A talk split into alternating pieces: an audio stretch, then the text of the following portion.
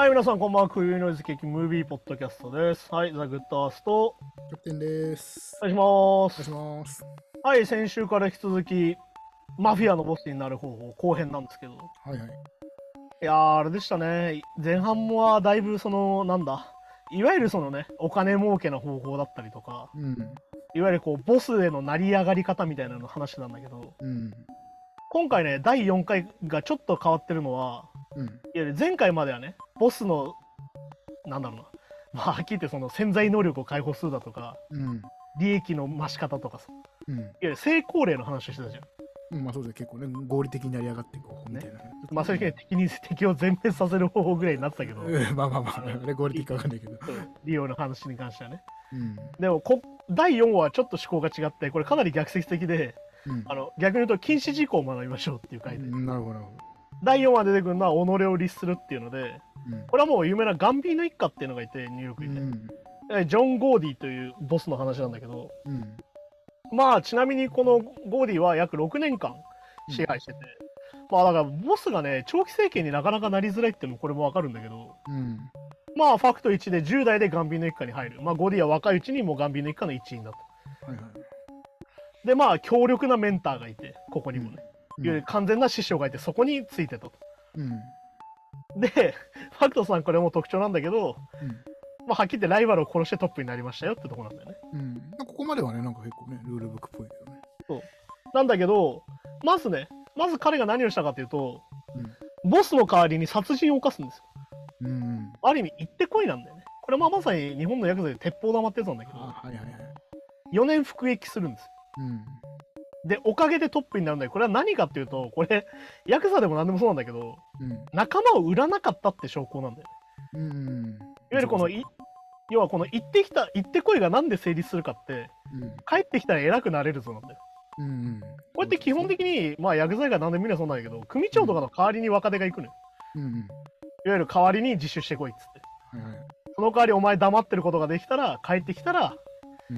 いい待遇にしてやるよってやつなんだよね。まあ、帰って、そうですね、刑務所が出てくると出世してますもんね。っていうところはまさにそれで、これで出世したのがまさに、えっと、ゴーディなんだけど、うん。まずこの次のトピック、序列を重んじよっていうのを、うん彼は仕方するんだよね。うん。まあ、はっきり言って組織っていうのはさ、なんだろう、まあ、ヤクザもそう、なんでもそうだけど、まあ、ネズミ公的になってるわけですよ。まあ、そうですね。こうリーダーがいて、サブリーダーがいて、主任がいて、その下にキャプテンみたいがいて、うんそこに光線がわーってついてるみたいな。はいはいはい。なんだけど、ゴリはこのシステムを全然理解してなくて、うん。要は、1985年に、いわゆるヘロインで捕まっちゃうんだよね。うん。自分がね、そのやりとりで。うん。で、なぜか、いわゆる、ゴディなんでそうなんのって思うんだけど、やべえ、捕まっちゃったっつって。どうしよう。じゃあ、ボス殺しちゃうかってなる。なんでそうなんだよってなるんだけど、うん。いやもう、なんで俺代わりに捕まんなきゃいけないんだよみたいなことなんだよね。うん。代わりに責任取ってくれみたいになって、で、ボスに、ボスを殺すには許可がいるんですよ。まあだから、ヤクザってさ、超縦社会だからさ、そのギャングってさ。はいはい。実は超序列があるわけじゃん。この話でも出てくるけど。うん。なんだけど、さっき言った序列を超えれないわけよ。うん。さっき言った下っ端がボスを殺すなんてありえないから。だからみんな段階を踏んでね、こう、うまいことやっていくっていう。なんだけど、ゴッティは全然うまいことやらなくて、勝手に独自のコミッションを作ってね。うん。これザ・フィストって言うんだけど、うん。あの勝手に殺しちゃうっていうん。はいはい。う。で、ガンビーノ一家のボスになり上がるんだよね。うん。でもこれ当然どういうことかっていうと、勝手にやってますから、うん。当然警察が動くんですよ。まあ、いや、賄賂すら渡してないっていうね。うん、まあそういうことですね。根回し何もしてないっていう。そうで、次出てくるのは身を隠せっていうので、うん。普通はこれ身を隠さなきゃいけないんですよ、当然。うん。だって、見つかったら捕まるはずだからね。いや、まあそうそうですね。なのに、このがあのゴディの特徴は、目立ちたがり屋なのよ、超。はうん。っきり言って超エゴイストで、はいはい。超目立ちたがり屋で、はっきり言ってスポットライトは超欲しい人なの。うん。だから、なぜか隠れずに派手に振る舞うんだよね。うん 逆にね。で、次1986年3月に、これはすげえ話だなと思うんだけど、路中してて、うん。うん。ゴディがね、あのうんバーの前で。邪魔だって言った一般人をボッコボコにするのね。うん。うん目立つ頃ですもん、それもね。で、おかげで逮捕されちゃうのよ。うん。まあ当然ぶん殴ってるから。うん。だけど、この訴えた一般人の人は、うんゴディがヤクザだって知らなかったんだよね。うん、はいはい。で、この、なんだっけ、ピエツェックっていうその人が訴えたんだけど、うん。いわゆる出廷しようとしたらさ、この人ヤクザだってことがわかるよね。うん。で、要は、はっきり言ってやばいわけよ。うん。何されるかわかんねえと。まあ確かに確かで、出廷しちゃったんだけど、もうわかんないの一点倍で答えなかったの、結局。に。うん。で、これで、まあ、こう当然さ、いわゆるその証言しないわけだから、うん。当然無罪になるわけだよね。はいはいはい。っていうので、なぜか要はテレビにこう、めちゃくちゃ映っちゃうけど、コーディは、結果的に。うん。ははだけど、これで無罪になることによって、めちゃくちゃ名は売れたわけ。うん。やっぱヤクザって怖えんだなっていう。どう見ても殴られてんのに黙ってるんだみたいな。うん。それが要は結果的に、なんだろうな、彼にとっては良いこととして、まあでもたまたまなんですよ。狙ってるわけじゃないっていう。そう狙ってるわけじゃない。で、これでゴディが有名人って最強じゃねってなって、うん。どんどんこう露出し始めるんだよ。はいはいはい。で、まあ、これもだからさっきで逆説的なトピックとして、傲慢になるなっていうのあるわけね、ハウトゥー。はいはい。じゃあゴディは何をしたかとめちゃくちゃ傲慢になるんですよ。まあこれがね、どれぐらい傲慢かっていうの表現でね、すげえいいなと思ったのは、太陽に近づくんだっていう。ああ、はいはいはいね。イカロスですね、はいいかがですね。はいはい。いわゆるダッパードンっていうあだ名をつけられて、記者に、うん記者っていうか、まあ多分ジャーナリストとかにね、うん。いわゆる街のマフィアをさらけ出しちゃうんだよね。うん。いわゆる隠し撮りだったりとかそういうのを、めちゃくちゃその、なんつうのかな。もう、宣伝しちゃって、かはっきり言って顔を出して映っちゃって。うん。で、要は、なんだろうな、はっきり言ってさ、マフィアの人たちはさらけ出されたくないわけよ。いや、街中に出たくないから、そもそも。うん、まあそうそう。いわゆる顔映っちゃったらそういうことしづらいじゃん、悪いこと。まあだからね、あの先週とかで新聞記者をね、ね、消したりしてたわけだ消したりとかしてるわけですかだから、結局何するかっていうと、その他のマフィアがね、ゴディ消してくんねと。ら。うん。迷惑なんだよ、こいついると。つって。うん、まあまあそうですね。もう勝手にスタンドプレイするし、勝手にその話もしちゃうしみたいな。に。他のマフィアがなんか仕事しづらくなっちゃいますもんね。だから、シチリアの仲間にうん。ゴディの暗殺を頼むんだよね。うん。なんだけど、これはまあゴディが運よくしくじっちゃうんですよ、この暗殺がね。うん。で、さっき言った1959年に交流されるんだけど、これゴディも、なんだろう、さっき言った別件で交流されるの？ね。うん。ではさっき言ったしくじってるじゃん。うん。その暗殺、しくじってまあだから生き延びたんだけどね、ゴディは。はいはいはい。で、協力体制を維持せよっつって、これもだから逆説なんだけど、協力体制が維持できないんですよ。うん。うん、まあそういうことですね。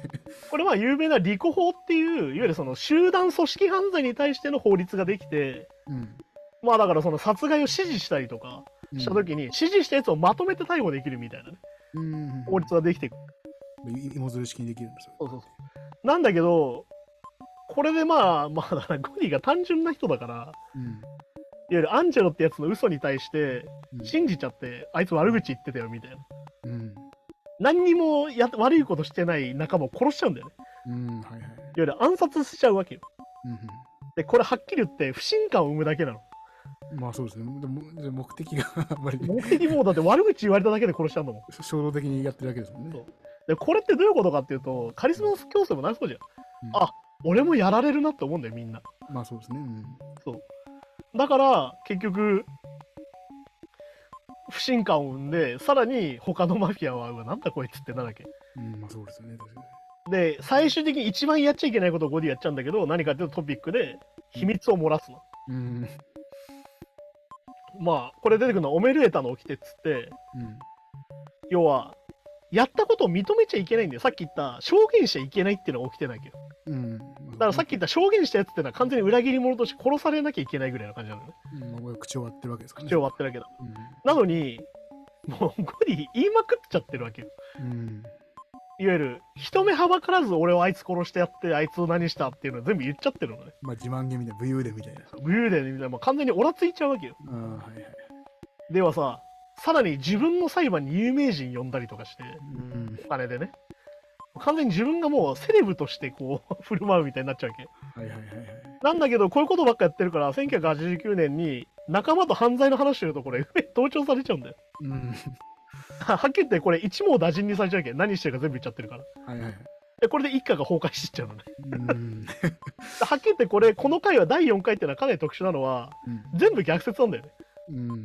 トピックでやっちゃいけないよってことを全部やるっていう。そうですね。だから、先週話してきた感じの狡猾さとか、そう支配に取りつかれた暴力性とかあんまないっていうね。はっきり言ってただの目立ちたがり屋がいなくなっちゃったみたいな。なんかもうマインドとしてはすごい、本当一般人のパンパンピーな感じの。まあ、はっきり言ってチャラいみたいな。うん。でも運はいいんですね。結そう。だけど、悪運はいいっていうね。うん暗殺されたら粛出したりとかっていうね。構そうそうそう、確かで、このせいで、ガンビの一家自体が崩壊する感じになっちゃって、に。うん。で、結局、1990年に連行されるんだけど、うん初めて彼はここで失敗に気づくっていう言われ方してて、はいはい。要は、結局、もうみんなはめようとしちゃうわけよ。最終的にはもう信用で、お互い信用できなくなっちゃってるから。まあまあそうですね。で最終的に一番仲が良かった、うんまあ、サミーってやつがいるんだけど、うん一番側近でね、一番こう自分に尽くしてくれたやつを裏切っちゃうわけよ。うん。うんうんうんはめようとしちゃうわけ。はいはい。で、結果的にそのせいで、法廷で証言されちゃうんだよね、最後ついに。うん。で、はい、一巻の大終わりってなるっていう話。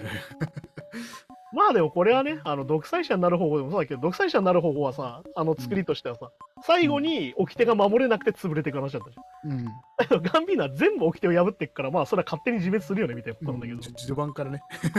結構ね。しょっぱなからダメだからね。なのでやっぱし組織の社会って大事なんですね、絶対ね。まあだから良くも悪くもさ、システムに順応したやつが強いみたいになるわけよ。そうそう。で、やだからっぱ、うんやっぱあ不正やるにしてもバレないでいかにやるかっていうのはやっぱ、そこはそれはシステムに順応。応してるからね。だから俺は何度も言うように権威主義が何が嫌だって、うんそのシステム自体が腐敗してるからね。まあまあ、そういうこと要は正しいことをするっていうよりはそのシステムに順応するってことが優先されるからうん。だからパワハラがあろうがセクハラがあろうがモラハラがあろうがそのシステムに順応する人ができる。うん。でその人は悪いことしてるつもりがなく振る舞ってるから。まあ、そうかそうか。ていうので余計に根深いだから最近のジャニーズだったりとか宝塚だったり、うん。まあ、芸能界っていうところのいわゆる闇みたいなのは結局そういうのに近いんだよ。ああ、まあ確かに。この中の特別ルールが成立しちゃってるから構造としてはそうですね、確かで旗から見たらこれおかしくねって言われても除染する力がもうないんだよ。うん要は中から正しくできないんだよもうだってそれで成立しちゃってるから、うん。まあ確かにっていうのがまさにこのカンビーノの、ね、ゴディの、まあ、見事なダメさ加減で潰れてきて、まあ、だからはっきり言って反面教師なんだよ、これがね。確かに。はいはい。反面教師のボスですよってなるんだけど、うん逆に言うと、じゃあ第5回になって網の目をくぐるっていうテーマなんだけど、逆の人が今度出てきます。うん。今度出てくるのはボストンの支配者、うん。ホワイトバルジャーって人で、はいはこれね、あの一番有名な映画があって、い。うん。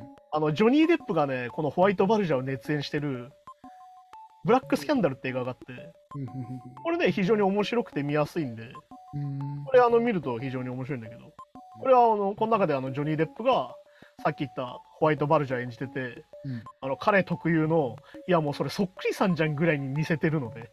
あの実際に頭をハゲてやってるんで、ええあの本当にここを抜いてね、抜いて？すげえ。抜いて本当にハゲをやってるんで。でちなみにこのホワイトバルジャーは何年支配できたか。最長です。20年支配してました。うん。うん。ちなみに19件の殺人とうん。3000万ドル近く不正があるはいはい。っていう人なんだけど、うん要は、まずファクト1、弟とは別の道へっていうので、まあ、ボストンで生まれるんだけど、うん。弟は非常に優秀だったんだよね。弟はなんなら政治家になるぐらい優秀で、ってはことはバルジャー自体も非常にこう地頭はいいみたいなこと。いい。まあ、はい、そうですよね。多わゆるその考えとかはすごいできてんだけど、まあ、勉強はできないみたいなね。分人なんだけど、まあそういうかけ家庭環境で育って、うん。これ漫画みたいですよね。まさに、こう、弟が政治の道で、うん、っ兄貴が そのマフィアの道にみたいな。ていう話で、まあ、ファクト2が罪から逃れる方法を知っている。うん。だからこれすごいのが、何回捕まっても司法取引で戻ってくるんだよ、この人。だかうん。ら実はこの人結構特殊なんだよね。うん。だからさっきの掟とか関係ない人なんだよ。ああ、はいはい。で、なおかつ戻ってきて成立する人なんだよね。うん。で、このファクト3がさっきのゴディとは全く違うので、うん。これでもあの、トゥーリオとかアルカッパネもそうだったけど、みんなにさ、好かれようとするじゃん。いわはいはい。ゆる反権力として。うん。なんだけど、バルジャに、ここのファイティは、うん世間は敵だって認識してるの。うん。はいはい。はっきり言うんだよね。目立っちゃいけねえんだっていうんだよ、この人。うん。で、ここで出てくるトピックは厳しく管理せよっつうので、うん。部下をかなり厳しく管理してて、うん。要は運営がかなり閉鎖的なんだよ。うん。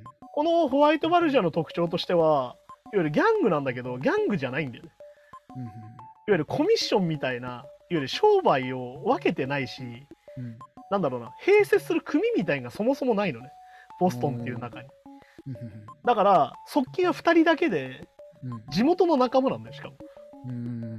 だから本当になんだろうな、超こじんまりしたコミュニティの中でそういうことしてるんだよ。ああ、はいはいはい。で、富の見せびらかし自体を禁止してるんだよ。うん。だからさっき言ったいいスーツ着るとか、いい女連れてとか、いい車乗ってとか全部ダメ。さっきの本当真逆ですね。そんなことしたらお前殺すっていう。うん。目立ととにかく目立つなと。そうで、さらに言うのは、これさ、ギャングの特徴だってね、警察はどうしてた？うんみんな賄賂渡して仲良くしてたじゃん。うん。このバルジャーはそれもしないんだよね。うん。警察は敵対視しろ。うん。で、事業の話もするな。だからさっきの掟もそうなんだけど、うん。裏切りはもちろん粛清するよと。うん。でも事業の話は外ですんのもダメだぞっつって、かなりこう、閉鎖的コミュニティで彼はやってるんだよね。隠密隠密みたいなやつね。そうそう。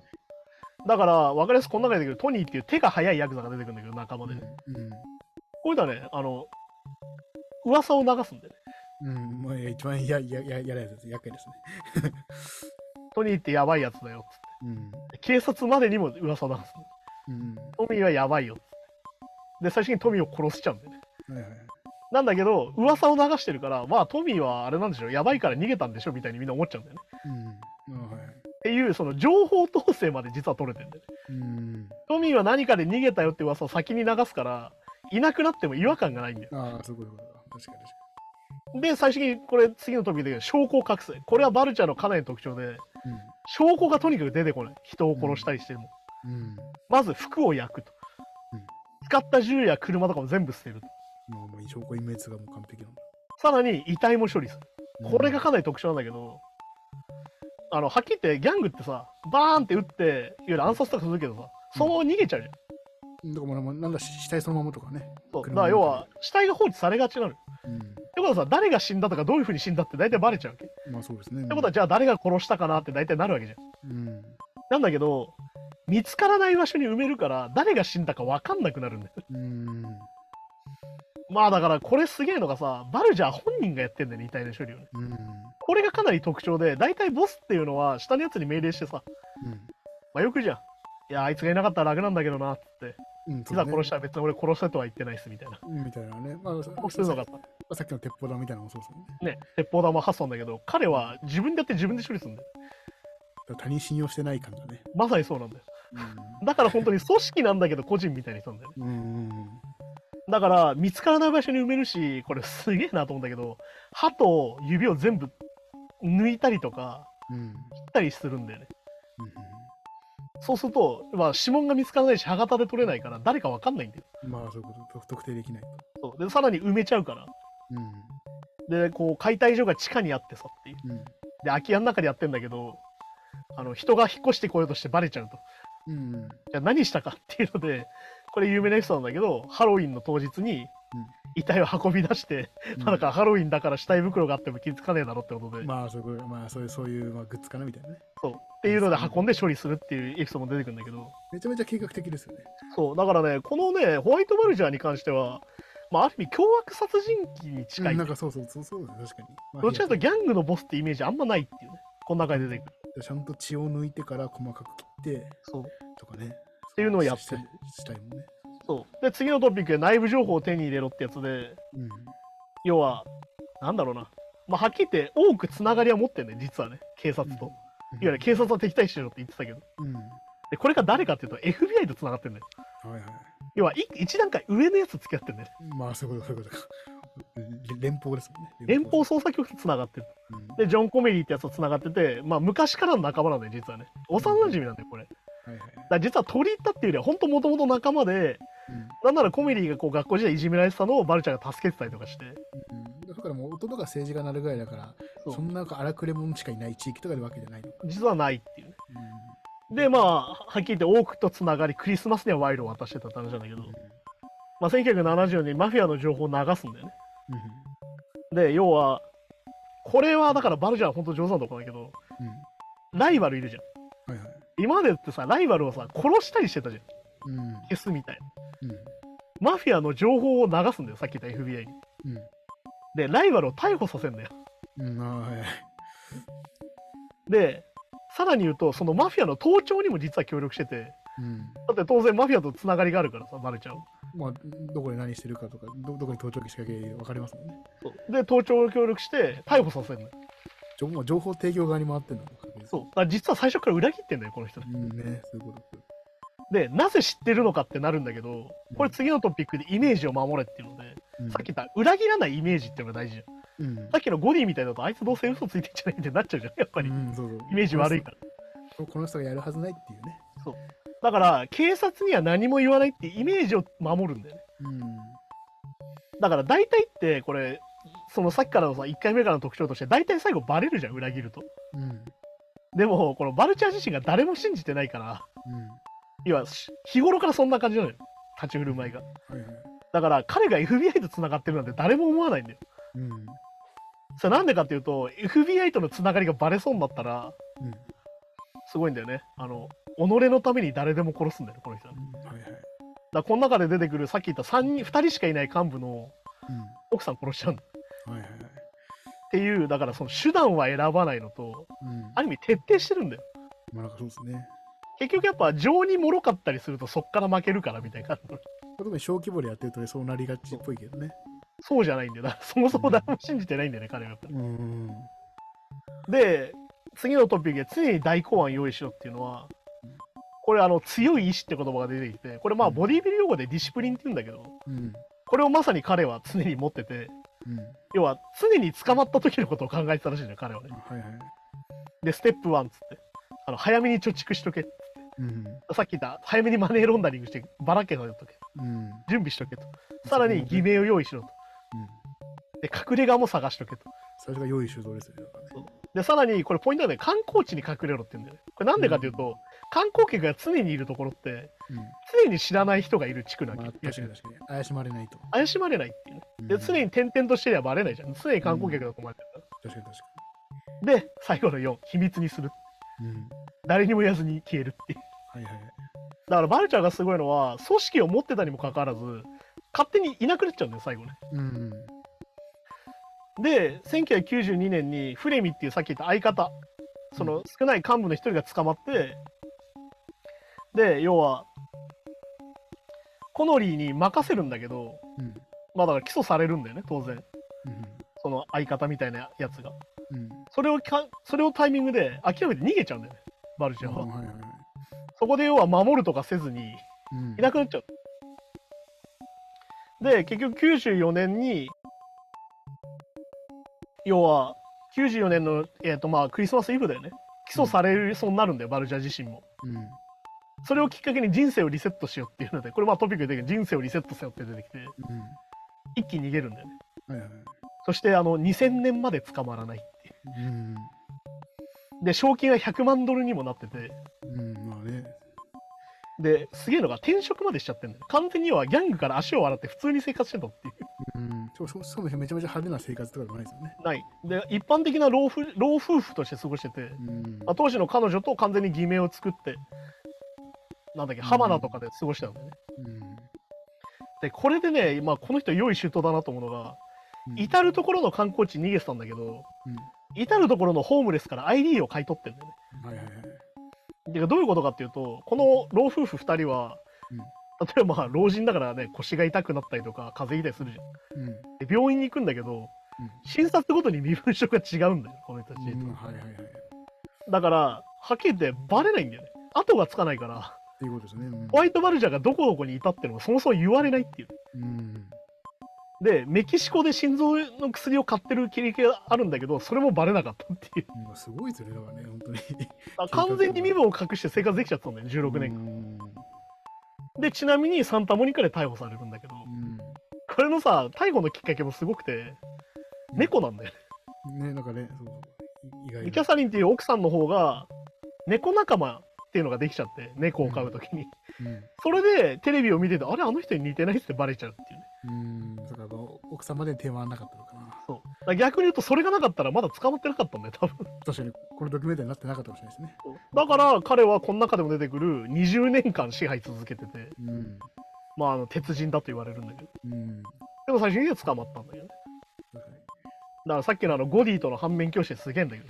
その確かにいろいろなタイプがいますね。まあそして第6回最終回なんですけど、うん。まあこれ皆さんご有名ですよね。これまあ、そうで。僕でも知ってるぐらい。コカインをパブロ・エスコバルが出てきまして、うんまあ これはもう、なんだろうな、満を持して真打ち登場って感じなんですけど、うん。まあ最近あの俺たちのそのドキュメンタリーシリーズの話で言えば、あの、ファイヤーフェスで出てきましたね。うん、ああ、ね。はいはい。ファイヤーフェスをやろうとした島がエスコバルの島でしたみたいうな。そそう、もともとね。出てきましたね。うん。でまあ、まあエスコバルがどういう人かっていうと、はっきり言いますよ、もう全てを支配した人ですよ。うん。あの、だから、ちょっと規模違いますよね。確かそう、だからあの、もうちょっとね、レベルが違うので、この人たちはこの回だけで見た方がいいかなぐらいの話で。に。うん。別物ですね。そうだからはっきり言ってこの第6回のタイトルも型破りなんで、型をそもそも破るって話で。うん。で、まあ、このエスコバルについてはネットフリックスですごい面白いドラマがあってね、エスコバルっていうね。うん。これを見ると非常によくわかるし、この中で出てくるエピソードもそのままドラマで出てくるので、うん。まあ、これがね、実話ですから、やっぱりね。うんまあそうですね。まあ、コロンビアの麻薬王なんですけど、まあ、あれですね。まあ、ファクトを一回ずつ言ったら、常に目標をね、意識して、うん最初はタバコの蜜で名を上げるって、やっぱだから商売の才があるんですよ、そもそもうね。ん。で、ファクトにね、流行に敏感だよっつって。うん。でも本当にね、ベンチャー企業ですよ、本当これ。いや、本当にね、これだから IT の、IT 長者みたいな話です。うん。いや、1キロ5000ドルだったコカインを利益で8万ドル前に伸びるってことで先に気づいて、うん。早くやりましょうぜっつって言い始めたっていうなるほど。で、ファクトさん、クーデターで権力を握ると。うん。まあ、レストレポっていうのは2ヶ月で殺されちゃってね、結局、権力をと奪うんだけど、うん。まあ、トピック1でで、まあ、このエスコバの回で出てくるのは、まあ、警察を味方につけると。うん。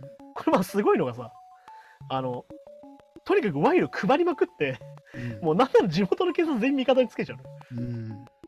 で、ここで、さっき言った恐怖政治にも近いんだけど、1976年にコカインの製造工場を作るんだけど、出すっていうのができるのメコロンビアに。うん。まあ、国家治安局みたいなやつで、まあなんだろう、秘密警察みたいなやつで、まあ公安だよね、日本で言うとね。うん。CIA みたいな感じの。まあまあそういうのができるんだけど、密売で逮捕しようとするんだよ、エスコバルを。うん。で、結局判事を買収して逃げるんだけど、うん。こっからのね、エスコバルの行動がすごくて、ダスに賄賂を渡そうとするの。で、これが特徴なんだけど、受け取らないやつ全員殺すんだよ。うん。うん。はいはいはい。で、これで出てくるのはオオプロモって言葉が出てきて、うん。銀か鉛か選べ。うん。まあ鉛っていうのはまあ鉄砲の弾ですよ、だから。まあそうですね。要は、受け取らねえなら殺すし、受け取んなら仲良くしようぜっていう。うんそういうことか。まあ、イエス・オア・イエスみたいな話なんだけど。うん。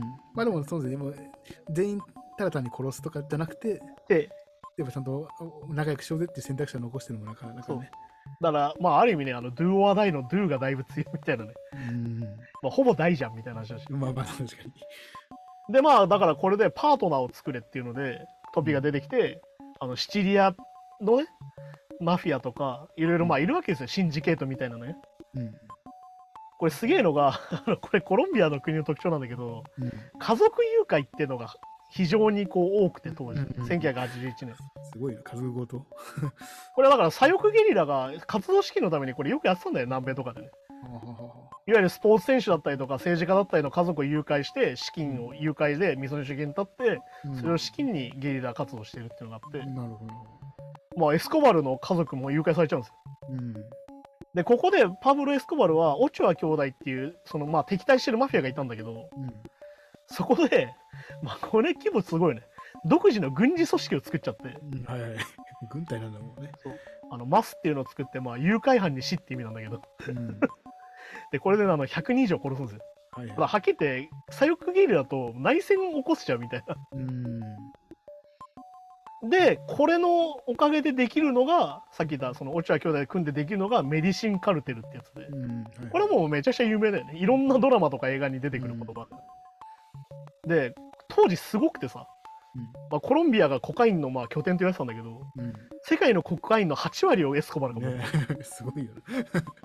こうするとどうなるかっていうと、まあ、価格を自分で決めれるみたいになる。うん、まあそうですね。もうほぼ独占してるもんですからね。で、エスコバルはこれで満足しなくて、大衆を魅了せよっていうトピックに出てくるんだけど、慈善活動を始めるんだよね。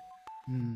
でこれさ、誰でもそうなんだよ。実はギャングのボス。うん。まあそうですねガンビーノ、さっき言った、ね、ガンビーノ一家も、うん。まあ、ゴディ散々ダメだダメだ言ってたけど、うん。100万ドル、まあ、い約1億円以上を小児がんのし施設いわゆる施設に寄付したりとか、うん。まあこれでも例え出てきちゃうよね。まあ、2011年に東北大震災があった時にうん。あの山口組がね被災地にこう支援をしたみたいな。うん。まだ何度も言うように事前事業したからじゃあいい人たちなのかっていうのはそれはまた違うよって話なんだよねこれね。うんまあそうそうなんでかっていうとイメージがあるから。そう。うん。イメージを守るため。ただまあ、まあやっぱしポピュリズムさっき言ったね。そうみたいな感じですよね。だからこれこの後分かりやすく説明すると政府の穴埋めをし始めるのエスコバルが。うん。なんでかっていうとコカインの8割持ってるからうん。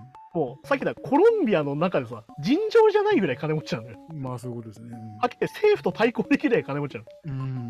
でこれ何したかっていうと道路を舗装して電線を通してうん。スタジアム作り、えっと、動物園作ったりとかサッカーチームのオーナーになったりとか。公共事業だ。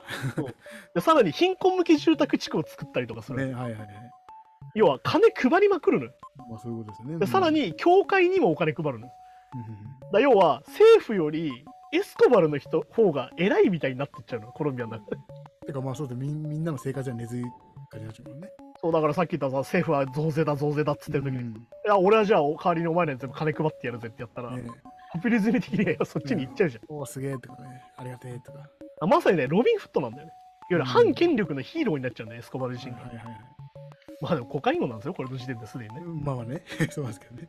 で要は政府が悪でエスコバルが善みたいな流れができちゃって。うん、はいはいはい。でここででも唯一ね問題が出てきちゃうんですよ。うんまあコロンビアがどこに売ってたかっていうと当然アメリカが第一大手お得意様なんだけどまあ近いですね。そうコロンビア政府とアメリカ政府が手を組んでこれ引き渡し条項っていうのができちゃうのうん。うん。これ結構重要でどういうことかっていうとコロンビアで捕まったアメリカの法律で分かれちゃうんだよはいはいはい。だから当然終身刑とかになっちゃうわけ私まあそうか、なそうですね、確かに。出てこない。要はコロンビアの政府はもう牛耳ってるよエスコバル、うんあの警察が手回してるけど、うんアメリカの FBI とかが来ちゃったら関係ないわけどまあそうですよね。アメリカに連れてかれて裁かれちゃうに。うん。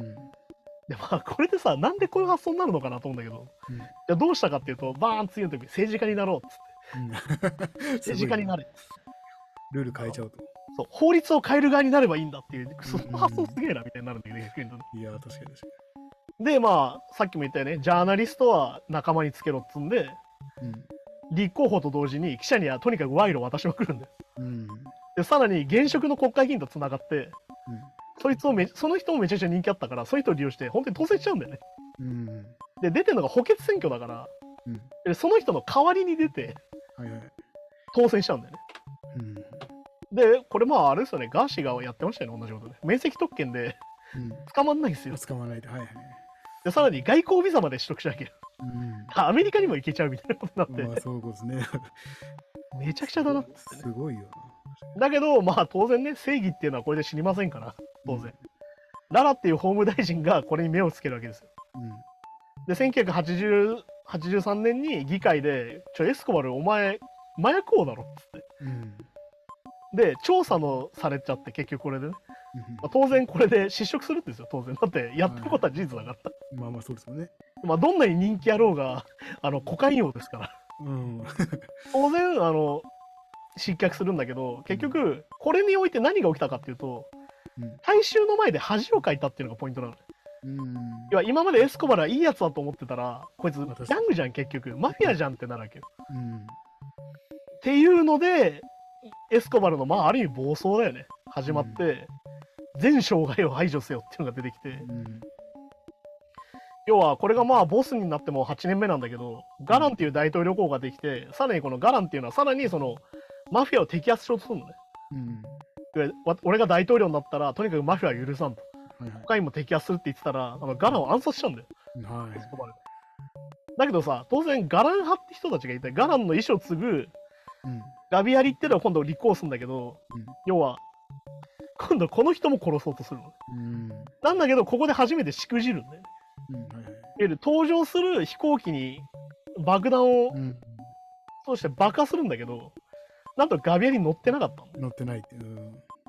これさ結構言葉として重要でうん。エスコバルがテロリストと認定されるんだよまあでもそうですね。だって、じゃあこれでだって100何人死んでるそう実際これで120死んでるからこれで完全に大衆の味方じゃなくなるんだよね味方が、うん、確かにね。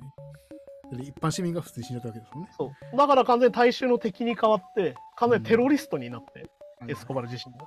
コカイン工場も壊されちゃうんだようん。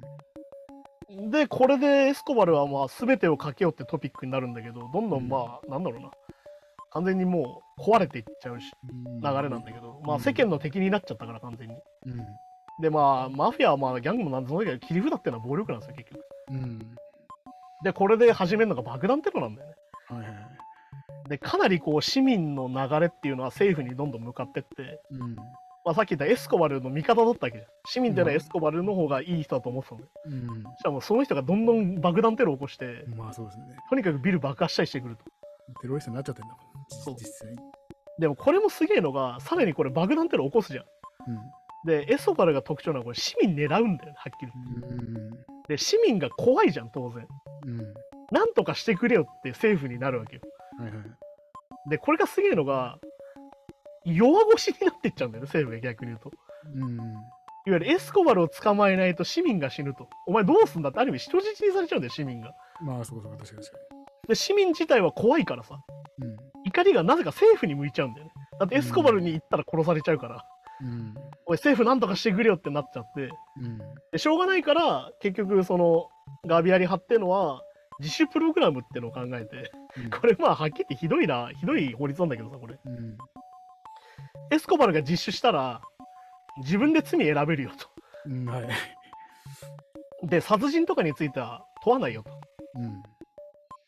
でまあ、てか捕まえることが目的。目的。要は、エスコバルを自首させるのが目的っていうね。うん。いわゆるそのテロを防ぎたいやめさせることがまあ、目的になっちゃってて、まあ、うんすごいな、これ。一緒に入る囚人が選べたりとか、うん。資産も没収しないとかさ、監視が選べると書いて。あの史上最悪の司法取引って言われてるんだけど、うん。まあ、すごいね、ホテルみたいな刑務所です。ねねまあでも、まあメキシコでも今あるって言われてるよね。そのホテルみたいな刑務所にマフィアのボス捕まっててみたいな。ああ、はいはい。今でもあんだけど、いわゆるホテルの刑務所でガードまでいるんだよ。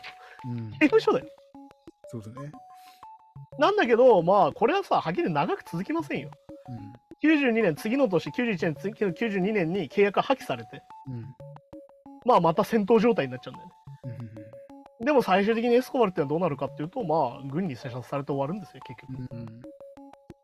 うん。で、エスコバルの資産っていうのは、おそらく300億ドルぐらいあったんじゃないかと。うん。300億とだからもう、まあ、ちょ3兆円。ちょちょちょはすごい。だからもう、はっきり言って国家予算にそ、うですね。本当コロンビアとかだったらそんぐらいなんじゃないですか。まあ、だから、これがまあ話の最後なんだけど、うん。まあ、マフィアのボスっていうのは、まあ、ギャングのボスっていうのは崇拝され、恐れられる存在だと。うん。そして、金と権力と名声が得られますよと。うん。さあ、この番組を見たら、あなたはこの方法は知ってますよねっつって。うん。どうしますっつって、まあ、今回も終わっていくんだけど、いや、やるわけねえだろっていうね。まあ今回の方がよりリスク高いなっていう作りそうそうそう。確かに確かまあ、みんな、あの、大体、あの、死に、死に、死んで終わってますから、みんな。に。うん。まあ、ただ、こ今回なんかいい、まあよ、よかったというか、うん。なんか、そのね、あの、あのさっきの独裁者になる方法、奥になる方法とか、そのカルト競争になる方法とかって、結構現在進行形の人いたじゃないですか。いたね。まだ生き残ってますよが、毎回最終回に出てたけど。今回一応ね、うん今回紹介された中ではまあいないっていう。まあ、だから逆に言うと、あの、コロンビアのコカインっていうのは今完全にメキシコに移ってて、うん今、メキシコ麻薬戦争っていうのが起きてる。まあそうですね、メキシコのカルテルもすごいってますもんね。まあだからね、どこもやっぱテロテロとかそういうのとつながってたりとか、はっきり言ってもう政府と完全にズブズブだったりとかいろいろして、うん結構大変な目に遭ってるんだけど、やっぱその警察通用しないのは、やっぱ、いやーだからね、ねそのメキシコ麻薬戦争って本があってさ、ノンフィクションの。うん。それとか読むと本当すごくてさ、あの警察丸ごと敵みたいな、うん。あの通報した人が結果捕まったりとか、なんかそう特に今だとメキシコとかそうって言いますよね、そう地域によってね。だからまさにその本でも描かれるんだけど、警察官が買収されてんじゃなくて、そう警察ごとっていうか、その、警察ごとやられてて、なんならその、は逮捕した警察官の家族が目の前で全員死体になって出てきて、うんうんお前どうすんだみたいな感じで凶悪されるみたいな話とかね。とかそう、だから治安、まあね、まあ、特にコロンビアとかメキシコとか、なんか銃殺の事件があってもニュースにならないとか、あだからメキシコ麻薬戦争として有名なのは、そんなに頻繁なので。いわゆるメキシコで学生たちが決起してデモをやったら、デモ全員皆殺しとかね。怖すぎる。っていうのが起きたりとか実際今もしてるからっ。ていう話でねなかなかこう解決しない問題ではあるんだけどでまあ結構やっぱ世界中ギャングとかマフィアはまあ全然いるんですね。それはなんでかっていうと最初のさ禁酒法の話も出たけどうん。禁止されてるところっていうのはビジネスチャンスなんですよ結局ってことなんだよねあ、確かにね。あは結局しのぎのに。匂いがするぜってやつなんですよ白龍でねうん。なるほどね。アメリカでタイマーが合法になったのもそういうことですもんね。そうだから逆に言うと今どこだっけなウルグアイかなんかかなうん。あの完全に合法にしてうん。国営にしてなんならあはいはい。あのちゃんと税金取るっていうねああ、すごい健全ですよね。これで完全にあのマフィアが壊滅になったっていうねうん。いわゆるしのぎなくなっちゃったからはっきり言ってだってどこでも買えんだもんっていううん。